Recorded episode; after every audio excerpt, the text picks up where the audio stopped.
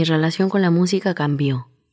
Siempre he amado hacer música y yo, mi sueño desde los cinco años era cantar. Sí. Pero mi relación con, con la música, con el cante, con la conexión con la gente, es, ha cambiado. Esa ha cambiado con el tiempo. Entonces, primero me, me ha cambiado mi, mi desde dónde y Mm. para qué. Entonces, me he podido percatar de... Bueno, ayer lo veía, ¿no? Eh, en el concierto. Eh, eh, me he podido percatar del poder de la música. Es, la música es una maestra. Sí. Es, y es medicina. Quizás suena fuerte decirlo, pero en verdad es medicinal. O sea, aunque, o sea, aunque estés bailando y tú digas, no, que medicina. Es medicina, te está haciendo algo. Quizás no nos damos cuenta, pero nos está alterando el sistema y nos está moviendo cosas. Todo mensaje, toda información, toda letra que pones en música va a llegar con una fuerza mayor que leerla o que escucharla. Porque algo pasa, no, no sé qué sea, pero algo tiene la música, es muy poderosa. Para mí eh, la relación con ella cambió y mm, mis prioridades cambiaron también. Entonces de ahí vino el, el, no, yo me tengo que ir a mi casa. O sea, yo, yo tengo que parar y recuperar mi vida personal, porque la inercia de esto es que probablemente claro. yo me vuelva loca, porque estoy muy cansada, mi espíritu está cansado, mi alma, y ni siquiera sé qué necesito.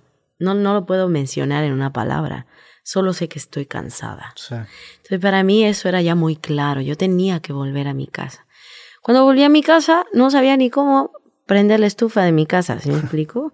Compramos una estufa y eh, construimos la casa donde vivo, una casita que hicimos con mucho amor, pero que cuando ya llegué a usar la estufa me estaba descompuesta, no sabía ni cómo se prendía, ¿no? Había que hacerle un truco y no sabía ni cómo relacionarme con mi propio espacio. Y fue muy interesante como, como, ay, como, cómo me ajusto este vestido, ¿no? Como esta pijamita, cómo me la ajusto. Si yo estoy acostumbrada a los aviones, los escenarios, la gente, los estímulos, Claro.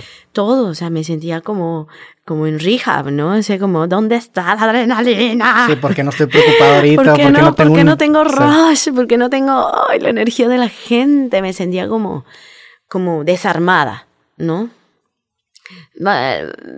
Así me- me- mis amigas me decían, bueno, pero pues vete una película, vete una serie. Y de verdad yo no me hallaba, ¿no? Es de- todo eso, o sea, me ayudó como a conectar con otros espacios de mí. Y cuando logré co- reconectar, mis prioridades cambiaron. Ok. O sea, la música sigue siendo la maestra, la, la que manda, pero yo también mando. Mi vida personal también manda. Tiene que haber equilibrio. Y no sé, quizá cambia eso también, porque, o sea, me doy cuenta que la vida cambia, ¿no? O sea, cambian tus prioridades, a veces estás aquí, luego estás acá, o sea, como que vas cambiando, ¿no? Y, y eso, eso me ayudó mucho a tomar fuerza y seguridad Ok. para llegar al estudio y decir, ¿saben qué? Hagamos la música que nos emocione a nosotros, ya. Sí. Canciones de ocho minutos, eh, no pasa nada. Así como... También es una, es un, pues sí, es un, es una red de emergencia que te- tú creas, ¿no? El hecho de Sí. decir, pues tengo este estilo de vida que ya me gusta vivir, entonces, Mm. en el peor de los casos en donde este experimento creativo no salga bien, pues voy a esta red que ya me siento cómodo estando, ¿no? Si no tienes esa red, se vuelve todavía mucho más riesgoso todo, porque dices, donde no funciona esto, bueno, ¿a dónde me voy? No tengo nada, nada en donde recaer ni con quién recaer, Sí. ¿no? Eso es la importancia de la vida personal.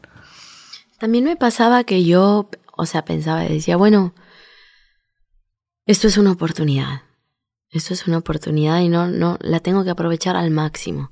Esta es una oportunidad de reinventarme. Y voy a, voy a empujar al, al, hasta el límite y hasta el más allá del límite. O sea, lo más que pueda. Es una oportunidad. Y ayer que cantaba eh, toda esta primera etapa del concierto, decía que, qué maravillosa la vida, o sea, cómo, me regala la oportunidad de presentar estas canciones en el Cannery Hall. No, no hubiera, o sea, eso no lo diseñé, eso fue un regalo. Fue un regalo, fue como el universo diciendo, bien. O sea, no sé qué vaya a pasar y no importa, no importa, o sea, lo, lo, lo que importa creo es conectar a la esencia, ¿no?